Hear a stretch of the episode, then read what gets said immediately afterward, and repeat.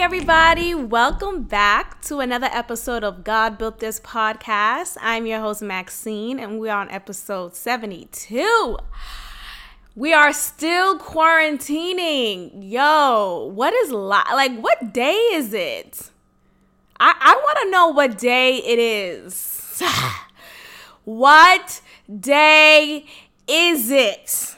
Okay, there's a lot of adjusting going on with this new normal of life and the way that we're going about interacting with each other or lack thereof. We shouldn't really be interacting with people, right? You know, there is this hysteria of do I say hello when I step outside for a quick second? Am I supposed to step outside? Am I supposed to look at people in the eye or am I supposed to just walk straight forward? It really feels like the movie The Purge. You know, in The Purge, you're supposed to act like like if you're one of the ones oh was it the purge? It was another movie one of those dystopian movies where you can't act like you're an actual human. You gotta pretend that you're now a clone you know? So a clone has no expression. They walk straight completely apathetic to life and everything. And so it feels like this right now because I was at a grocery store nearby and everyone is just walking in a straight line. We're all so like six feet or four feet, whatever feet that we're supposed to be in between each other. No one's smiling, no one's making eye contact. It was like, damn, hello, good morning. it was so different. And I'm just thinking about what is life going to be like once this goes away? Because it will eventually go away. I don't know when. I can't predict it. I am not God. God is aware of all that is going on. He is the God of the future. He already knew this and he knows what will happen um soon to come. So right now it's like there's no there's no clear messaging. You know, there's a lot of conflicting messaging going on. You know, at one point, some people are saying it's airborne. The next point, people are saying, oh, you know, you could go outside, but don't really go outside. Yet you have some people getting mad at everyone else going outside, even just to the park, because the park may be overpopulated, you know? So I, I don't. all I could say is listen to the CDC. I don't even fucking know what they're talking about. Look, I don't be safe. It's crazy. It's a crazy time right now and thankfully I'm an introvert. Um I, I no, I wouldn't say an introvert. I'm an ambivert. I lean more towards the introvert lane until I'm comfortable with someone than is extrovert extroverted tendencies with an introvert self, if that makes sense. So I typically love staying home and chilling and being by myself. Like I would be out with people and some people I will be out with and I'll just be like, damn, I can't wait to go home and be by myself. That's how that's how much I'm just like, I, I can't stand some people. And it's not like I don't like people, it's just that some people who don't know how to have a conversation or there's no depth to them It's just like, why am I here? But anyway, I say all that to say, even as an introvert, even as a homebody, it's still unnerving to be home when you're mandated to, you know? And I know it's like, oh, it shouldn't be a big deal, you know, you're fine, blah, blah, but it's just still.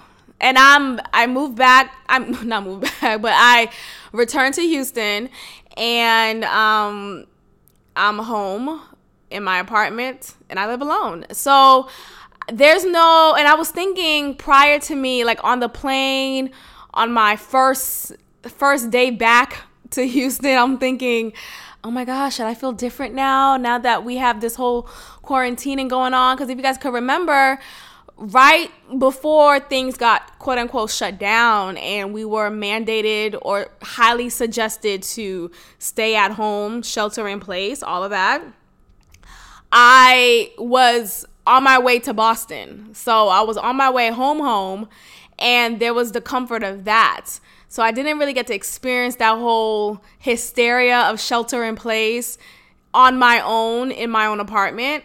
So once I finally returned back to Houston after two weeks and two days in Boston, I'm like, oh, this is like a real deal.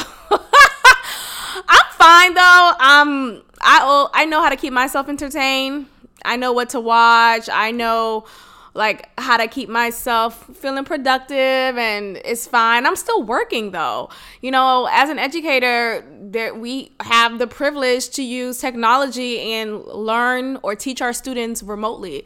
So I'm grateful for that and I'm just look, I'm trying to make the best of it, but it's it I understand the unnerving that so many people are experiencing, even myself sometimes.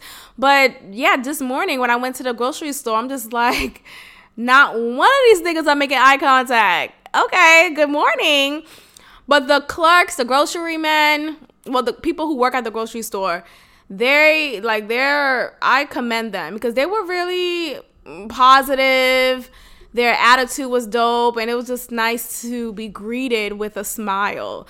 You know, instead of having fellow grocery shopping people who's not saying anything, just going about their business. It's like if you speak, then Corona's gonna come out, type of thing. Like, okay. Anyway, um, recently NYC Mayor Bill De Blasio, he's the one who, with the black wife, with um, who has dreads. They've been or locks. Let me not say dreads.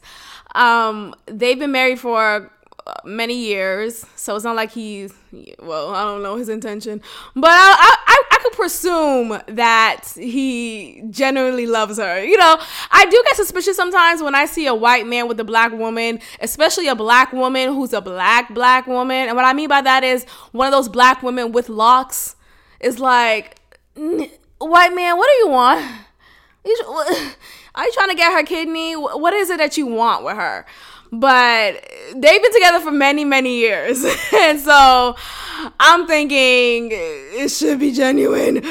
Anyway so he recently said quote i want to stay no i want to say to all those who are preparing the potential of religious services this weekend if you go to your synagogue if you go to your church and attempt to hold services after having been told so often not to, our enforcement agents will have no choice but to shut down those services.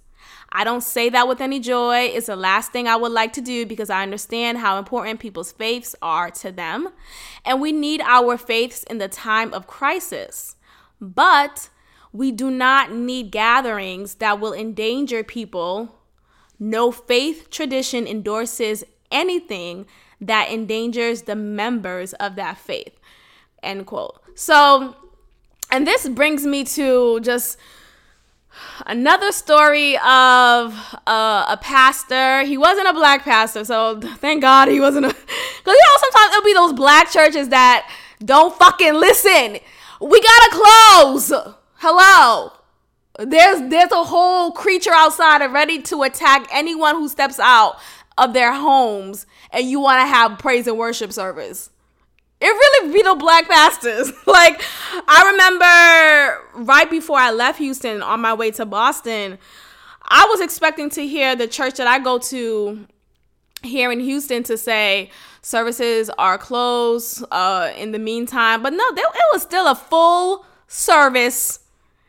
And I think there's some greed to that though, and maybe that's me being uh, uh, what is it? a cynic. Um, but I do think so, there's some greed to it, at least in churches that have a strong population, churches that are considered mega churches. This church that I go to, yeah, yeah I mean, it's a mega church, uh, not mega, mega like TD Jakes or Joel Osteen, but this church is like on its way to getting there.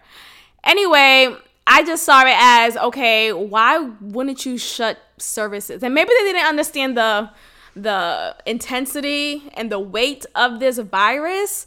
So maybe that's why, but I do have to look at some people who at the time still continued having services prior to having this shutdown. Like I I just don't believe that you should wait until a shutdown to happen in order to take to take something seriously. You know, like shut the door. That that's that's what we'll pray o- over the phone. Like, you know, and here's the thing. I think about um you know, the freedom of worship. We have that right here in America. We can worship whomever, wherever, right? We're not going to be persecuted for that. You know, unlike other countries in the world where if you don't worship their nation's god, then you will be killed, right? If you're a Christian in is it Korea or China, you know, they they, they praise Buddha or other gods, and if you trying to be a Christian and, you know, give your praises to Jesus Christ, your head will be chopped off. So, you when you come to America and you recognize, wow, I have the freedom to do whatever the fuck I want to do, you know, within limit, of course, but I have the freedom to have this worship to whomever, right? I, I get to praise, I get to practice my faith. My faith keeps me going. And now with this virus, it is killing that freedom. You know, that amendment is is null and void no, we can't praise and worship collectively. You can praise and worship at your home, right? But the whole purpose of a church is to come together collectively, right? Is to come together um, you know, when two or more is gathered, right? When two or more are gathered, Christ is in the in the space, right? God is invited in. God's presence is there. So now maybe there's that uh, there's this overwhelming feeling of I right now is the best time to come together and praise. Right now is the best time to come together and worship God, but we can't come together. We can't. We have to separate. You know, or we have to be within those who are in our household. So whatever that looks like for you, whether it's your your full family, whether it's a sibling, whether it's an aunt, an uncle, or just you, you have to stay at home and be at peace with that until further notice. That's hard. That is hard. I could only imagine, not even only, I could see, I could understand that. You know, when I was home, my parents had to really abide by that. And you know what's hard? I'm realizing parents are stubborn as fuck. Uh, hello? Please you are not uh, exempt from this shutdown, parents. And this goes to all the parents out there who think they're just like they got freaking uh, a bullet po- a bullet point proof whatever vest on against this virus. No, the virus is not at all biased. It will get you, your black aunt, your Chinese mother, your white granddaddy, and the slave master. It will get every you are not exempt. And that's the fear of it all. And you think about like, you know, those who are strong worshipers, right? Those who are prayer warriors, those who have prayed away something and it worked, right? You know, whether it's the gay Are we potting? Whether it's the gay or it's the fucking disease that, you know, you were diagnosed with, prayer is powerful.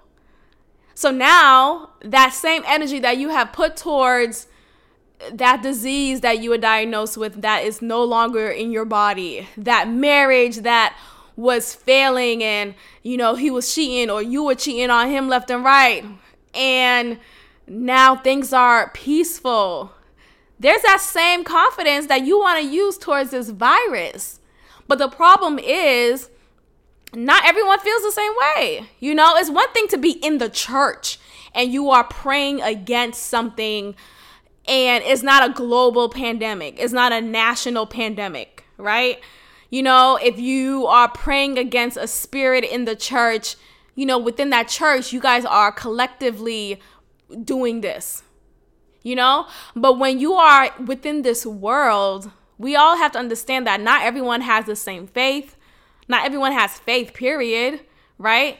You know, not everyone worships the same God. Not everyone cares about God. never mind the same God, right? So all of that, of course, is going to be backlash if you want to continue having church service. Of course. And so, even though we live in America and we're supposed to have this freedom, we have to understand that we are all in this together and there is no oh i'm just going to go to this church service and this church could be open right? Because this virus is is an invisible enemy. We don't know exactly how it came about. We're not even sure how to fight it right? You have some you know you have many people who are you know killed by this virus you know, uh, initially it was told that it was this you know, those who are within a special population. So whether you're elderly or you have a compromised immune system, you are the ones who are more at risk. But now this case is going out of young adults, of children. So what the fuck is going on? Nobody really knows and I blame the Chinese. Hello? Wing Chong like, I blame them. Fuck. No, no, no. Um, no, maybe I still do. No, but what I do blame, I mean, I guess it's one of those things. There's not really, I think it's so easy to blame Donald Trump, right? And I'm sure he has blame in it, you know, because apparently, reportedly, who knows what's real and what's not? Who knows if it's propaganda? You know, fake news because I don't really know what to believe. There's a lot of conflicting messages. And so just because some people fall within a particular party, you're expected to believe, you know, that particular party's agenda, right? So if, if you're within the Democratic Party, you're expected to believe Donald Trump is the only and sole reason and he's a racist and you shouldn't have him back, you know, for the next four years. America doesn't give a fuck. I'm sorry, this whole racist argument, nobody cares. What are you going to do for those who, for everyone who is struggling right now? You know, nobody really cares.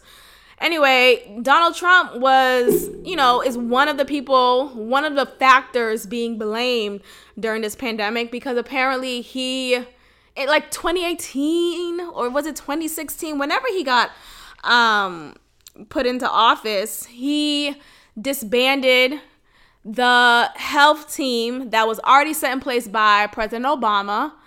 And people are feeling like, oh, well, had he not disbanded them, then he would have had a better handle on this pandemic, or this pandemic wouldn't even have become a pandemic had he still had that same medical team from Obama's administration. Okay, that's a factor.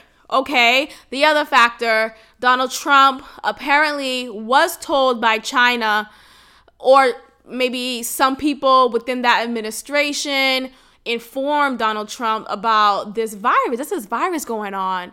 And, you know, it may come over here. And Donald Trump belittled it, right? He belittled the possibility of a foreign virus finding its way abroad you know, through our through our gates, through our borders and got in. All of it is a reason why, but I just I just want to understand what is the what is the goal in blaming? Right? What is the goal in blame game? What is the goal in that? What what do you what does one gain from that? We are here. We can't talk about, well, he should have did this, shoulda, woulda, coulda. Okay, yeah, he should have. Now now he can't. Now it's done. We're in 2020 now. What can we do now to circumvent this this epidemic? Right? What can we do now? You know, it, it's just tiring. This rhetoric that I'm hearing a lot of in the media amongst uh, fellow peers of mine is just what are we what are we talking about? Oh well, he sh- Donald Trump is a racist, okay? And what happens now. And I'm not an apologist for Donald Trump. I'm just saying, like, we are this. Can we move on and find solutions? I'm a I'm a solution oriented person. I don't like to sit back and just complain and when when when. What can you do? What can we do? Because we're all in this together. What can we do together, right? Uh, you know, and if there wasn't so many mixed messaging going on, then you wouldn't have some people so strict about I'm only staying inside. And there's some people saying, oh, you know, I'll stay inside for the most part, but I'll go on walks and just stay six feet away. Is that okay? I don't know. Who fucking knows? Anyway, I know in the last episode, y'all, I talk about Quarantine Bay, Boston Bay, that nigga Dre. I have no joy in my life. I just feel like saying that. Anyway, this just brings me to this meme that I've been seeing a lot during this time, this quarantine time. And I just want to talk about how nice niggas finish last, not because they're nice niggas, it's because they're corny. That that's just it. So anyway, this is meme. And it's like a four story a picture story meme, a four picture story meme.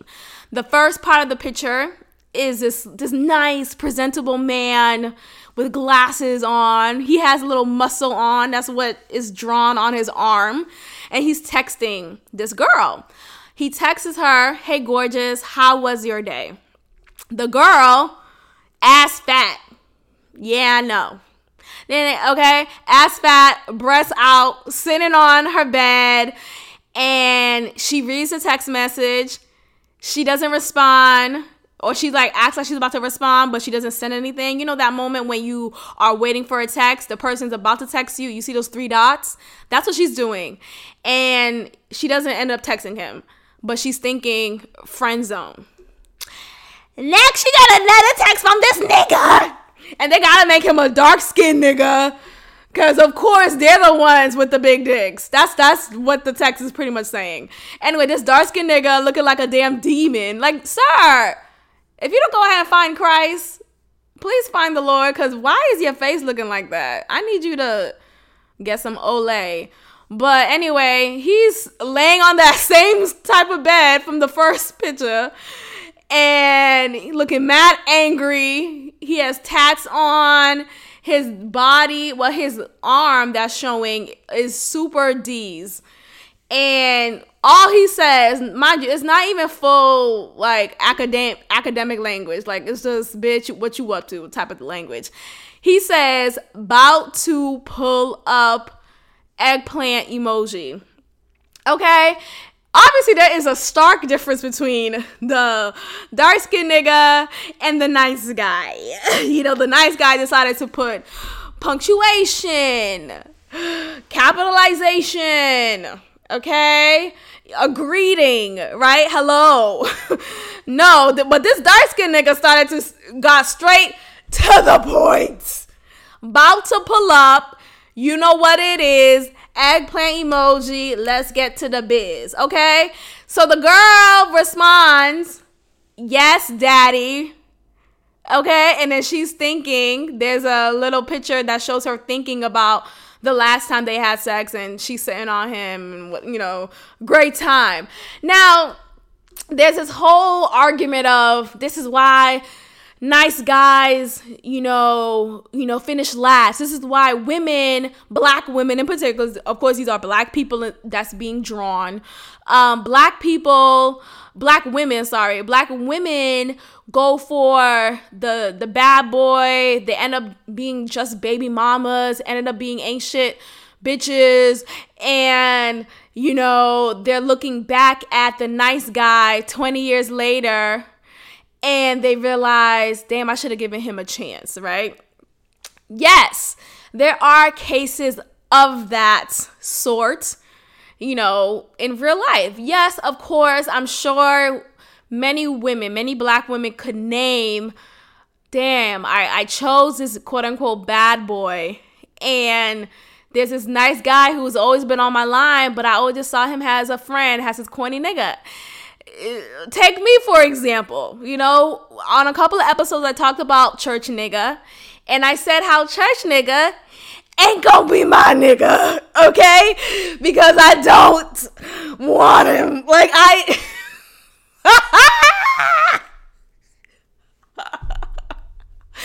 what I mean is sometimes there's this entitlement that a lot of quote unquote nice guys have because they perceive themselves as this nice guy, right? They think I'm a great catch. you should, of course, want me. I could treat you right. I'm the perfect guy for you. I could, I could buy you a house. And all of those things are great. Thank you. But at the end of the day, if I'm in this big old house that you bought for me that I appreciate, cool, my credit score is up, great, and you are boring as fuck, right? Or your dick don't work, or you don't have any type of swag and you you know this is a diff like there is a swag naturally i'm not saying you have to give the the felon who works at the gas station a chance but maybe you should. Okay i'm kidding. I'm kidding. I'm kidding. No but my point is oftentimes you find those swagger ass men you know that swag that you need that energy that confidence that that type of energy you find that more in men who are dark skinned. I was like, I don't need to make a, a, a, color thing. I mean, look, I've, in my experience, there's been a couple of dark skinned men who had that energy. But there are many light skinned men who have that energy too. Don't get me wrong. My point is, there is there is naturally that type of big dick energy. It's not even about having a big dick. That's the point. A big dick energy is just a metaphor to having the confidence, to having that strong energy, a little a little egotistical but not too much, but like you know what you're doing, you know how to do it, you love yourself, you're confident who you are, or at least you present yourself as such, right? Enough so that the woman who you're pursuing sees that and is attracted to that, right? You're not this man who is thirsty, who is yearning for women's attention. Instead, you're very you're very chill right? You get your girls, you get your women. It ain't nothing, right? Oh, you don't want to text me back? Okay, cool. I got somebody else to text, right? As if with a nice guy, right? A corny guy, you know, a guy. Uh, I'm in, uh, you know, I'm in sales. Like, what? What? what are you doing? it's like nothing wrong with sales, but my point is like naturally more often than not, the nice guy is the one who has no confidence, who has no swag, who has no brava um bra bravado, um whatever. Who ha- who doesn't have that? The fuck? I want you to be able to know that you could pick me up. You know, you could, you know, make me like we could be in a room full of fine men or just men in general, and all I see is you. If I'm with a nice guy, and by nice, I'm just saying it's synonymous to um, a corny guy. If I'm with a guy like that, I'm looking at every other nigga but you. Okay, I'm checking the guy at the bar because you're so boring. You're you're too respectful. I, look, I'm not saying don't be, but there's an even keel balance that you must have as a man when you're trying to pursue a woman, right? When you're courting a woman. I just feel like there should be some level of swag. And this whole nice guy, I'm a nice guy, I'm a nice guy. What does that mean? Do you know how to hold your own in an argument? If we were getting robbed in an alleyway, would you leave me? right? Would you know how to fight? Do you know how to fight? That's another requirement. Like, not only do I want you to be fine, do you know how to fight? Like, do I have to fight for you? Like, and I'm talking about physical fight. Like, do I have to get in this fight for you? Or should I feel like, oh, I know there's a nigga over there in the corner who's looking at me, but he's not intimidated by my man, so he's gonna come over here and try to scoop me up how would you handle that? Tell me how would you handle that, right? Or does that man in the corner already know, oh, this nigga doesn't look like he he'll play, right? This nigga look like he'll hold his own. I'm not even gonna bother going over there and trying this woman because I know she's with him. You know? A lot of nice guys don't have that energy. And it's just it's just instinctual for women. And I'm speaking this is going to be a general statement. It's instinctual for women to want to feel protected. I want to be with someone who knows how to protect me, who knows how to provide, who knows how to take care of me, you know? All of that matters. It's not about being a gold digger. It's not about being a woman who um, makes foolish choices. No, it's about knowing if I stand with you, do could you really stand with me? Could you hold me down? And these nice niggas cannot. Okay? So I don't think it's this whole because the image is showing an example of women not picking logically and only picking with their lustful desires. And maybe that could be a factor in some cases, I'm sure. But generally, it's not that, oh, I'm choosing to be with a cheater. I'm choosing to be with someone who doesn't treat me right. No, because this nice nigga over here don't know what he's doing. You talking about what do you want to eat for dinner? Nigga, make a plan. What you want to do today? Make a plan. What why am I always the one with plans? You asking me or you telling me you want to see me? I say, "Okay, cool." And then you ask me, "What do you want to do?" What? You tell me what I want to do. No, not even that. You tell me what we're doing. Period. Tell me you're ready. Um, be ready by eight.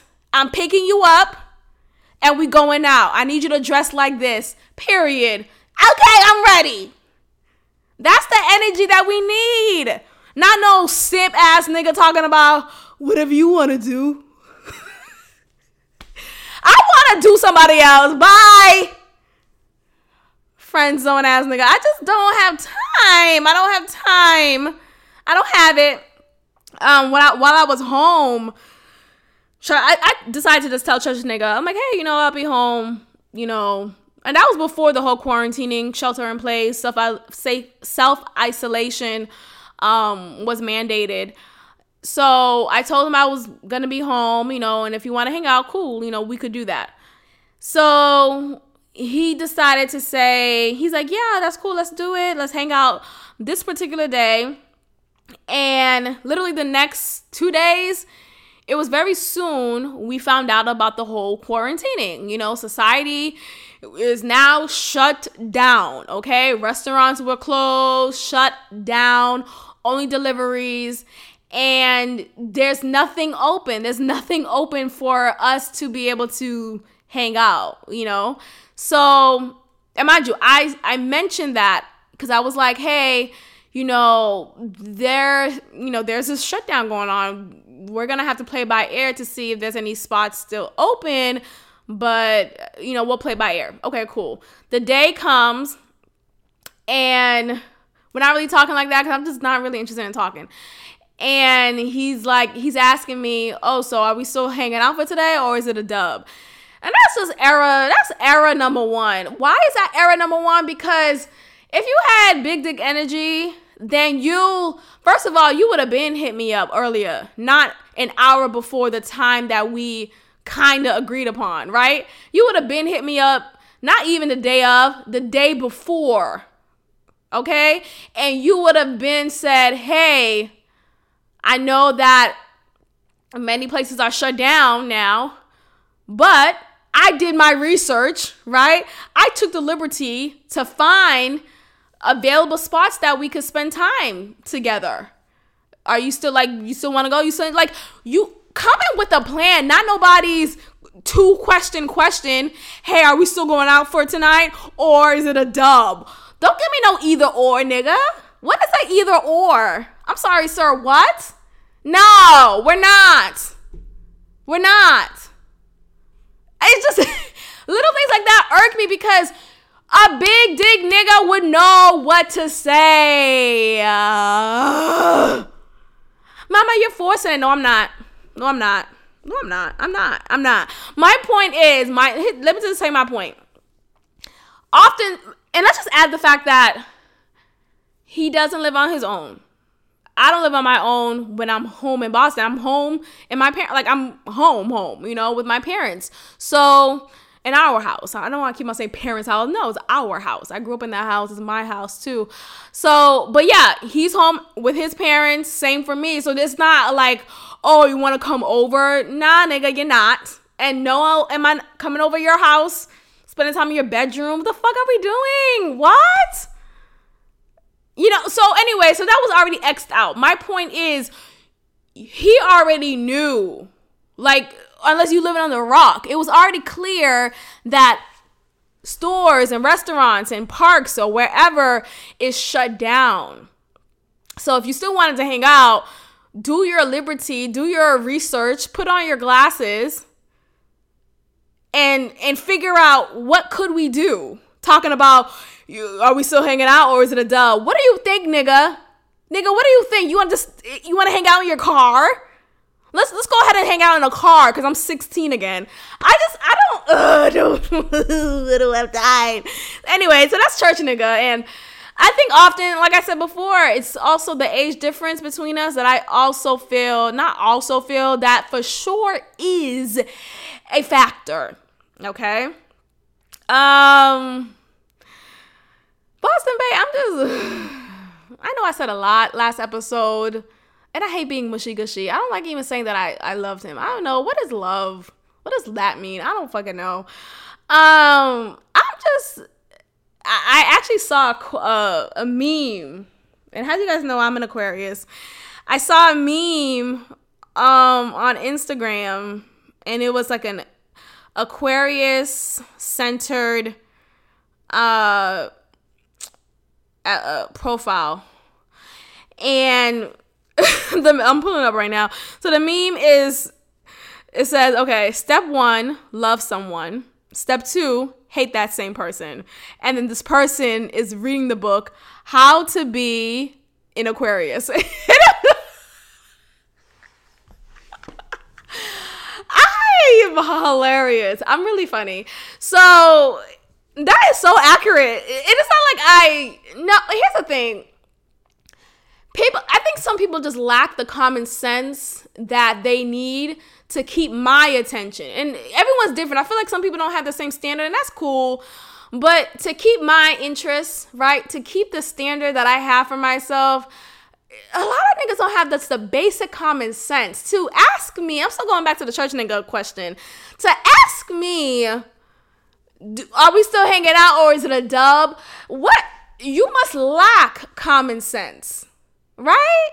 Am I tripping? No, I can't be. Anyway, anyway, and as I, I'm just gonna allude to Boston Bay real quick. I know last episode I talked about loving him. no, and maybe I do. I don't know what is love uh, because uh, we be saying that, or I say it and he says it back. He doesn't really initiate uh, does he i mean there was one time he'll initiate it in a in a manipulative type of way. Like one time we were texting and he kind of annoyed me. I forgot what he said but he does this thing where he knows he's annoying me right? He knows he's saying something that's you know not cool. Why would you say that? And i'll and we're talking through text so i, I just choose not to respond and then his next text was "love you," and it's like, nigga, all right, fuck you. like it's just, you know, I don't have time. Like I could t- look. I could close that door emotionally. Like it's not even an issue talking about. Uh, okay, I, I said I love you. Okay, and I can never talk to you again. like that's that's totally fine. My life continues. It is full. It is in abundance. In abundance. Okay, so Anyway, we got into this weird argument uh, while I was home. And we were texting, and I didn't want to really get into it, but like, it just made me realize that some more because I know what it is. I feel like with him is just something that I think God is trying to teach me something. Not I think, I, I know. I do believe that God is trying to show me something because I do see a lot of maybe we have some similarities. Maybe we're aggressive sometimes when we don't have to be. Maybe I see it more from him, but maybe that's just me not taking accountability for my own shit. But I don't think so. I think with him, he has a lot of shit that he has to deal with underneath, like trauma, past trauma that he has to deal with, and he projects that onto me. And because I'm so analytical, because I'm so reflective, I see that, right?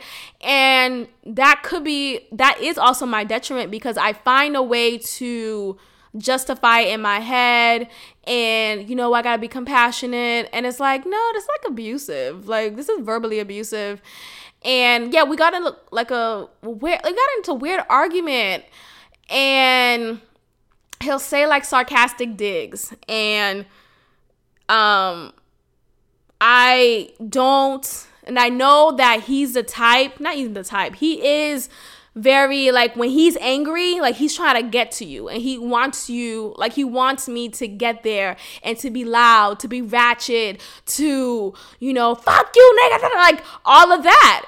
And that's not me. That's like, if that ever comes out of me, just know that was a spirit of the devil. Let's be very clear because that's not of my essence. I don't talk like that. I don't fight like that. I don't like, and if you get me out of my character, that is, whoa, nigga. Like, we gotta reevaluate, mama. Anyway, he thrives off of that. So he'll find ways to kind of poke the bear. And when I don't, and when I respond calmly, I could tell it annoys him. So that's my superpower. I think that's pretty dope of me. Um, but he ended up apologizing. But all he said, and my just is all through text. All he said was, "I apologize." And because I don't really, I don't, I don't have the energy to go back and forth. I just cut you off and be like, "Okay, I'm not talking to you for the next however long we need." Or, or until I'm like really done, done, whenever that is, you know. Um, but he apologized, and all I said was just thank you. I was like, okay, thank you. Two days later, he texts me. Imagine I'm still home and just want to make regular conversation. I'm just like, I just don't want to keep on doing this. So I say, you know, I don't see, I don't understand how you're just trying to make a regular conversation after the way you spoke to me the other day. Like, you apologizing means nothing because you continue to repeat the same behavior. And he does, you know, his mouth is reckless. Like, there's something that I heard, I don't know how long ago, but something I heard that you have to argue correctly, right? You have to, it wasn't even an argument, like it wasn't even that serious. And I'm keep on saying it wasn't that serious. I want to give you guys context, but I mentioned, hey, I thought we was gonna hang out together the other day. And I said it like that, literally said, I, I, not, is that aggressive? Because it's not, okay? And quickly his response is, well, Max, if what I said was I'll hit you up if I could hang out, duh, if I couldn't hang out, you know, then obviously I was with my son. And like, mind you, this is how I'm reading it because this is how he's texting it, right? He's texting in caps. Some words are in caps. He's using hella punctuation. Like, nigga, is this a punctuation quiz? Are you okay? So, punctuation and he doesn't text all at once. He'll text, you know how those people will text, you know, people out there will be texting four text bubbles after each other like what? Can you get your point across all at once? This is a, this is too much. It's very overwhelming when people text like that. I don't understand. Why can't you just like know how to concise your words? Like put it all together and get it over with. What are we what are we talking about Okay, so he he's texting like that. I'm pointing out the things that he's saying, giving him a perfect example of how he's disrespectful. Why are you insulting my intelligence? Because he'll say certain things that's clearly an insult, and it just it just went left over over what? Like you could have just been like, "Oh no, I still have my son," you know, blah blah blah. Like, but the point was he was trying to prove that you already knew I had my son. The point, no, that wasn't clear. You had your son the day before. You was gonna let me know if you still had your son. You didn't say, oh, I'll hit you up if I don't have my son, and then well, no. The the common courtesy is simply, Max, I still have my son. I'm gonna have him until Thursday. Let's make plan for Friday. You know, like just communication. That's really what it is we have poor communication and he takes no accountability for that. And instead of just being like, oh, such and such. I still have my stuff. You know, it just got into this whole thing, and he ended up apologizing because he obviously was the one who was off his rockers. Like, nigga, are you okay? That, and I'm so calm and collected that it's like I know that's pissing him off, and I'm just like, okay, are you need like get some help? I don't know. Anyway, I say all that to say, nice guys don't finish last. so like, no, I say that to say, I definitely decided. Ooh, let me just bring this up real quick. I decided to go on a fast, y'all. A 30 day fast. It's been four days now. And uh this fast is simply because it's not because of Boston Bay, not particularly because of him, but it's because I just need some clarity on a couple of things, and maybe I'll share them as I receive the clarity. Well, I know I will share them because I'm pretty transparent on this podcast, but I am on a fast. Uh, I decided to go on a fast. I feel like God was showing me go on this fast, like go on a fast. I, God was just telling me in ways that he speaks to me. So I said, you know what, let me go ahead and do it because I never really did a fast. Like I never really given up something and you know just feel that something that I give that I gave up with prayer and with devotion to God. So I decided to give up oxtails. How Caribbean of me, huh? But I decided to give up oxtails because I love oxtails. I love oxtails. I eat it like once a week. You know, I make it with my legume and it's it's it's lit. So I decided, you know what? God is telling me to give up oxtails because he knows I love it so much. And in replacement of that, during the 30 days, he will just feel something in me that I need from him, right? And as I'm fasting, I'm making a point, like I'm telling myself these are the rules type of thing. Um, not, not trying to look, you know, like a communist type of situation, but like these are these are the standards that I'm holding myself to. So I'm praying every day. I'm making a point to pray every day, at least once a day. You know, whether it's a formal quote unquote prayer or just making sure I'm talking to God and being receptive to Him and I'm journaling at least once a week. I have a prayer journal or like a manifestation journal where I just write down what I'm feeling, how I'm feeling, um, what I'm thinking, what I see for myself, uh, what occurred during the day, what messages God is showing me in in whatever way, whatever fashion. And my goal with this fast is just to receive clarity on a couple of things, like I said um, guidance to just be you know more in tune with what the plan is for me. Um so yeah so i'm excited. And i haven't been and i was wondering like damn what if i am just gonna like be a crackhead and be like i need that oxtail? What if you know? But i haven't been having that urge thank the lord. And you know what's so funny? Right before i flew back to Houston. My mom, who knows I love oxtail, made me oxtail.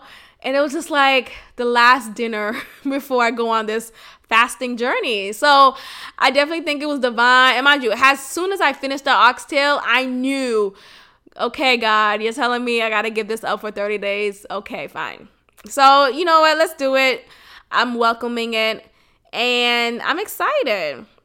Moving forward, let's talk about these celebrities that's singing and having IG live concerts, you know, in the time of this crisis. I I know there's a lot of backlash for that because it's like, oh, you have these, you know, these multimillionaires, these business owners, these entrepreneurs who are successful, who are wealthy, who are rich, bitch, right? And their their offer of hope their, their offer of help is just hope, right? It's just in song, is in dance. And it's like, uh, it's a little cringeworthy sometimes because, okay, cool, a song is cool, but, uh, what are you are you giving me money like give me what what is can you put that song and like translate it to cash, bitch. and maybe they are, hopefully they are. But then I thought about it. Are celebrities entitled? Like, are they um obligated particularly? Are they obligated to feed the impoverished, right? Are they obligated to consider themselves as these heroes who come to the rescue during times of crisis? And I I mean ideally in this in this world, you would hope that those who are in the elite, right? Those who are wealthy would have a heart and would care to lend a hand to those who are struggling. That would be nice ideally, but then I think about is it privilege for those who are not celebrities, for those who are working class to expect the wealthy, the celebrity to to feed them? I, I don't I don't know. I, I feel a little weird about that. I think it's one of those things where if someone does do good for you, you say thank you. You don't expect it. Like I don't think of the celebrities that I that I support, whether it's through uh, you know, streaming their music, watching their movies, talking about them kindly online. I don't I don't feel like they are obligated to feed me, right? But if they do, thank you, right? I feel like that's just an added like if they do, that's great. Oh my gosh, that's so nice of you. But it's not. I don't expect Beyonce to reach out to everyone in person and give them a thousand dollars. Like I don't. It's just like we're pushing it. Like let's not. Everyone has their own life. That's my point. Like I can't sit back and be like, well, because I'm poor, I don't want to speak over my life, but you know, I'm just speaking in theory um, because I'm this, because I'm that, you gotta pay me because you make more money than me. That's fucked up. Like I don't necessarily believe in the whole tax the rich. I'm not saying maybe don't tax them, but I don't there are a lot of celebrities who earn their way up that social economic ladder, right? Um, and yes, there are some who inherited slave money, and that's different, of course. But it's not, I don't think it's everyone's obligation to help each other out. And ideally, if you want to live in this utopian society that does that, cool. But that's not the real world. Are we, like, can we just be honest? Nobody gives a fuck about anybody else, right? And when you do meet someone who does give a fuck, it's like, wow, you really have a heart. That's amazing, right? You be in your family and motherfuckers don't give a fuck. Some people, right?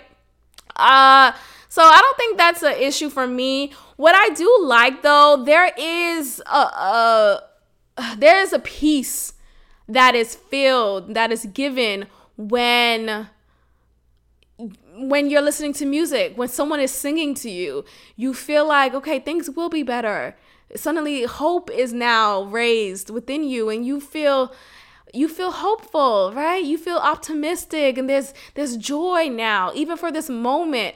And i think that's the only thing that we can do for the meantime right? Of course you could put your money where your where your singing voice is right? Of course it would be great if more people from the upper class could lend a hand but i don't think it's an obligation for them to do so. I don't. And that's me speaking as someone who's not in the upper class yet. Yet. I'm speaking that into existence. Um, but I just think it's pretty selfish to think like that. It's just weird to me. But anyway, I came across this video of Deborah Cox and Tamia singing Count on Me, which is a song that Whitney Houston and CeCe Winans uh, sing. Uh, it was their song from many many years ago, and Deborah Cox, Deborah Cox, and Tamia did a rendition of it, and they, they had a whole video of it, and it was just, I just, I was just taken aback. I felt like all the chaos going on in the world made me, made me sit still. It just made me feel like, okay, things will be okay. You know, we have each other. what do we? But things will be better. Excuse me. And you know, all we could do is our best. And like it just felt like it just felt this peaceful like I just felt peace surrounding me when I was listening to them when I was listening to them sing.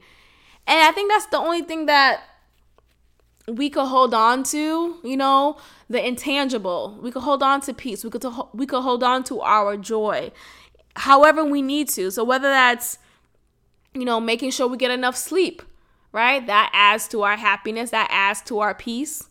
You know, it could be you know, making sure we eat well. That adds to our sanity, our mental health. Like there's ways that we could help fight against this hysteria that we're living in. And those ways are more intangible. And don't get me wrong, the tangible does matter. By tangible, I'm talking about money, resources, shelter. You know, think about all the people who are without homes, who are living on the streets. How are they being taken care of? You know, this whole world's a joke, to be honest. If you want to, just, if you want to dig into this whole how fucked up America is, we could go there, but we ain't got the time right now, okay? But this whole world's a joke, you know? I, I just think it's funny how all of a sudden, oh, motherfuckers could could suspend the payment. Oh, how come I could have suspended payment months ago when I asked? Oh, but now this is national pandemic and now you're totally fine. There won't be no interest on this car note. I could suspend the payment. Like, what? My point is, nothing's real. Money's not real. You know, the the amount that you have in your account, it's just numbers. Like these things don't mean anything until we apply meaning to it. So when we're being told, "Oh, you could suspend this payment." I wish we could suspend rent, but I could be pushing it. Rent or mortgages, right? Um, but when it comes to minor bill, not my, you know, minor bills comparison to rent, mortgage, suddenly, oh, you can suspend it. Suddenly, uh, the government's okay. Your business owner, you know, this company's okay with it. And it's like, this is so fucking fake. This is so fake and dumb. This is so fake and dumb. Um, I do want to talk about the healthcare workers who are subjected to be face to face, head on with the Chinese virus. COVID 19, fine, fuck, if that makes you happier. But anyway, there was uh, this viral video of this nurse who quit after her supervisor attempted to send her to the COVID 19 floor, knowing that she had previous health conditions. And apparently, she was a uh, she's a cancer survivor. And she decided, you know what, fuck this shit. I'm not doing it. And there's this argument of, well, this is what it is. This is what you signed up for. You know, working in this healthcare uh, profession in this field, you are signing up to put your life at risk in the benefit of others. Now, I'm mixed on this because maybe technically you did sign up for it, right? Wasn't there isn't there an oath that nurses take before they, you know, become an actual nurse, right? And when they're in those culty ass white outfits, what the fuck are they wearing? I don't and then especially back in the day in the 1950s, 1940s, they had this whole white outfit on, this little uh little cap over their head, on their head. And I'm just like, is this a cult or are you graduating nursing school? What's going on? Anyway, I think cuz I'm all about independence you know, independent liberty. I'm all about whatever works best for you. But then again, if all healthcare workers had that same mindset, there wouldn't be any healthcare workers, right? I think about all the healthcare workers who have aided me in in my health, right? In my doctor visits, in my surgery, in my past surgery.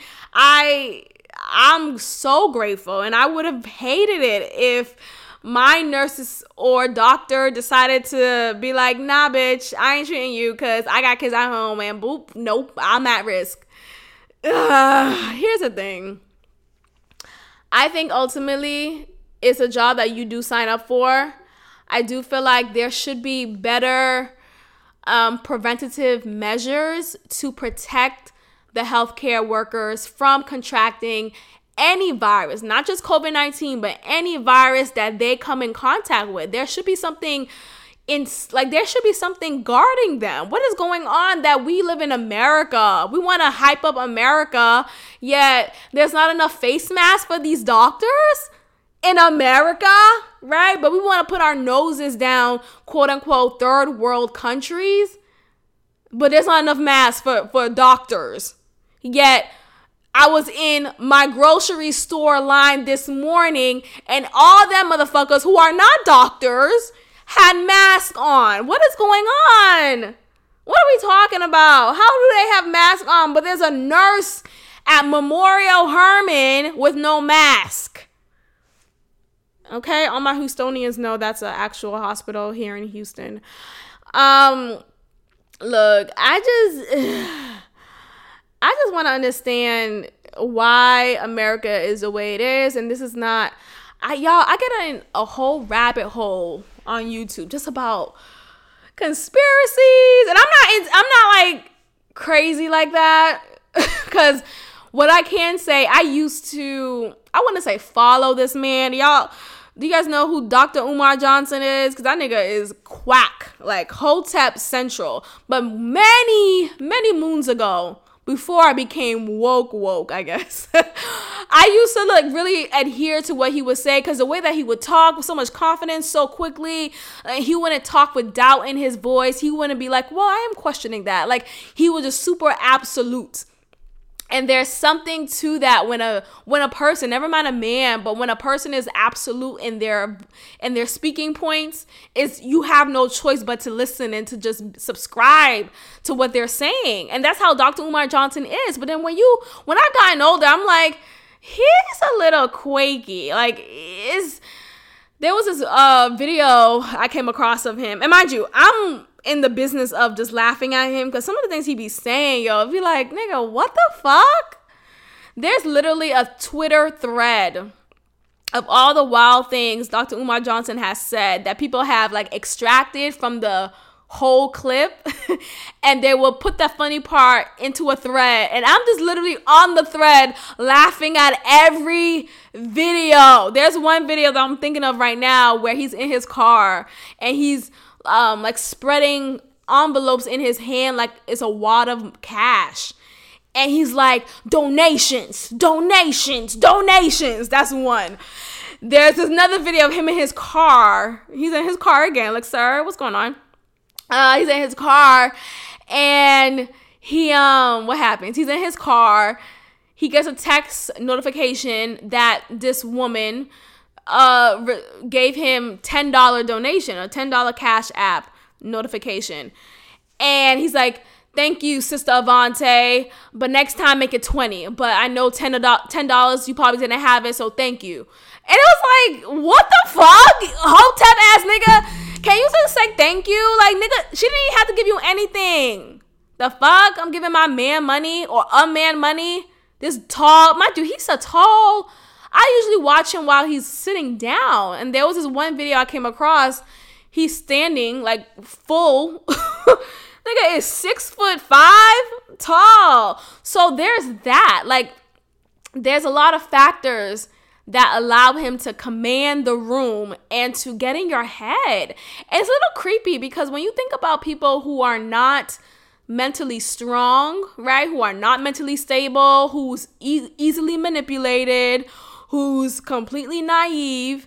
He's a perfect example of someone who could just warp your mind. And next thing you know, you you sucking this praising, you sucking this hotep nigga's dick.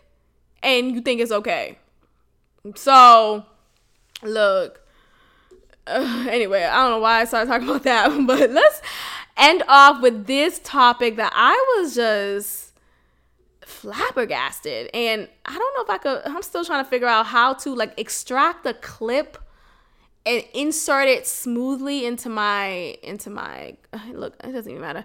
Anyway, let me just kind of explain it. This is man uh who did a like a a PSA nigga okay that's and always be be wary of PSA niggas why you always got an announcement what what are you saying again? You didn't make that. You didn't make yourself clear yesterday. You got another announcement. Okay. Anyway, so that was strike one. No, men should have an opinion. You are just bring the money home. That's all. Anyway, he starts off the video talking about how uh, he has five kids and five baby mamas. Okay? Let me I don't think you heard me. I said five children and five baby mothers, okay? Um he makes a point that 3 out of the 5 of those baby mothers are hell for him. And he's telling young black men to not make the same mistake as he did because you know instead of just working it out with the first baby mother baby mother or at least the second baby mother he now has to deal with the hell of you know finding custody fighting custody to see his children by the three baby mother by the three baby mothers who is giving him a hard time. And he's saying black he's particularly saying black his black baby mothers. And he's saying black black black. I didn't find an issue with that because that's what he that's who he has dated i don't think that's a he's being racially insensitive i don't think it's that was an argument that i was reading i'm just like i don't think it's that deep honestly but i do find it problematic when he's saying had it had it not been for those three mothers trying to prevent me from seeing my son, then everything will be kumbaya. I don't think that's, I think here's a problem. I think a lot of black men fail, and this goes to Boston Bay, every bay, okay? I think they fail to take accountability. Okay, can we sit with that? Let's spell that together. ACC, okay? they fail to take accountability. And that's the problem. Instead of just saying, because he's painting this narrative that these three black women are just are just bitter and they're mad that they that he didn't make it work out with them. And now they're just another baby mother and ah i'm just mad. No. And that just goes back to this stereotype of this angry black woman this angry this angry baby mama. There's a reason why she's angry, right? I mean, let's let's talk about the 2% of women who are mentally unstable, right? Who actually need fucking help, who need to be you know, hospitalized. That's obviously we're not talking about them right now. We're talking about the sane women. the sane women who fell in love with this man. oh, Corona? It's like we're talking about the sane women who fell in love with the man who thought there was a future, right? But was manipulated, was gaslighted, was cheated on, was disrespected, was abused, and she had enough and they broke up and she doesn't feel comfortable, she doesn't feel safe to have her children, their children, with their father. Like, let's talk about the full picture. Instead of you painting this picture that this baby mother is just batshit crazy. Yo, you crazy, you crazy. And that's the problem. That's why I get really ticked off when black men, because it's been black, I mean, not all black men, but like some black men, especially Boston Bay, who said things like, oh, damn, you crazy. And it's like, nah, nigga, you're whack. You don't take accountability for shit. And when I call you out on it, I'm crazy. Nah, I'm not holding, like, I'm not accepting. That's a problem. Like, a lot of people would just accept, oh, well, you know, just just put it under the rug. It's not a big deal, blah, blah, blah. And you're making a big deal out of it. It's not a big deal. That's the point. Like, we should be able to have conversations, have uh, solutions to our problems. We should communicate. But me wanting to communicate is crazy? I'm sorry, what? That's the problem. That's the problem. So it wasn't that he was saying, oh, excuse me, I got the burps, huh? Corona? So I'm, I'm done. I gotta stop joking about that. Never, Yeah, joking is in me, okay? Fuck, I'm gonna do stand up comedy. Joking, joking is in me. But I think he um he just failed to take accountability, and that's where the issue is. It's not that you know, oh, you should, you should. First of all, the problem is him. Why the fuck are you fucking raw five black women? What what are you doing? That's another thing. Like that's where you lost me. Oh, so you're just gonna go ahead and willingly have sex unprotected, nut on those women five times to have another mother, another different mother, another different mother, mother. Like, don't you get tired of having another baby mother? That's the thing. And then now he wants to turn around and be like, oh, well, these three women are crazy. Nah, you're the crazy one. Why are you impregnating so many women? That's crazy. That's the crazy. And that's what I hate. Like that's that's the shit I hate because like men will find a way to turn around on you and make it feel like, oh well, you're crazy. Why can't you just let me see my son, nigga? Because you're fucking nuts. Don't turn it around on me. You're the nuts. Shit, where's your nuts, nigga? That's you. That's a, look. That's all I'm saying. Anyway, I am blessed. I am worthy. I am abundant. And God cares for me and He cares for you. I'm saying all this to say I like to practice more affirmations in my life. As much as I joke, I try to implement more of, you know, God's God's word. I mean, this is God built this, right? like I know I haven't really, you know, opened the Bible with y'all, and I don't really plan to do that, but I find ways to kind of make it a positive, affirming environment. And that's what I like to do by reinstating your worth. And sometimes, you know, I, obviously we're not all gonna practice what we preach. Clearly, Boston Bay. Um, so that's something I need to work through in my 30 day fast as I see that God is still teaching me the same lesson that I'm not getting. So, what the fuck? Anyway, what was I getting with this? I was just wanting to make sure that, you know, during this time, as hysterical as it is, and it is, I'm affirming that it is, and try to find some joy in anything that you could do throughout the days that we have uh, quarantining, self isolating. I just want everyone to find a joy that they could hold on to and that they could continue and cultivate into more joys. You know, I'm blessed and grateful to have a career that allows me to still work, still get paid. I'm, I'm covered and I'm great. I'm so grateful for that. So I hope everyone can find some level of gratitude. I know not everyone's privileged to have that, right? We all have our own privileges in some way.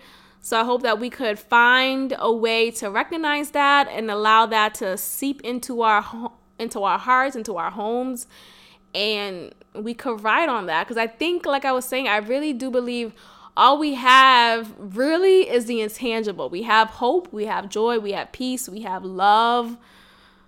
Um, we have happiness, things that you can't touch, and maybe you could touch it. Like if you want to think about metaphorically, you know, some people would be like, you know, my daughter, my son is my heart outside of my heart, right? Is my heart walking. I That's such a beautiful way to describe a loved one. How beautiful is that? To describe your child as, or someone, period, has your heart. There goes my heart over there. Like, oh, that's beautiful. Anyway, bye. I gotta go. Y'all be well. You know, make eye contact with people. Damn, I don't like that. as much as I like to be by myself, I do enjoy human contact. I do enjoy interacting with people and like key key key and laughing but when niggas not even staring at and I'm, and I'm you know when I say niggas, I'm talking about it is men and women. Like niggas is not gender exclusive, okay? Um, but anyway, y'all be well. I will check in with y'all next time. Thank you for tuning in to another episode of God Built This podcast with your host, Maxine. Be sure to leave a review, give me five stars, and of course, subscribe. Also, follow God Built This Podcast on Instagram at God Built This Pod. God bless.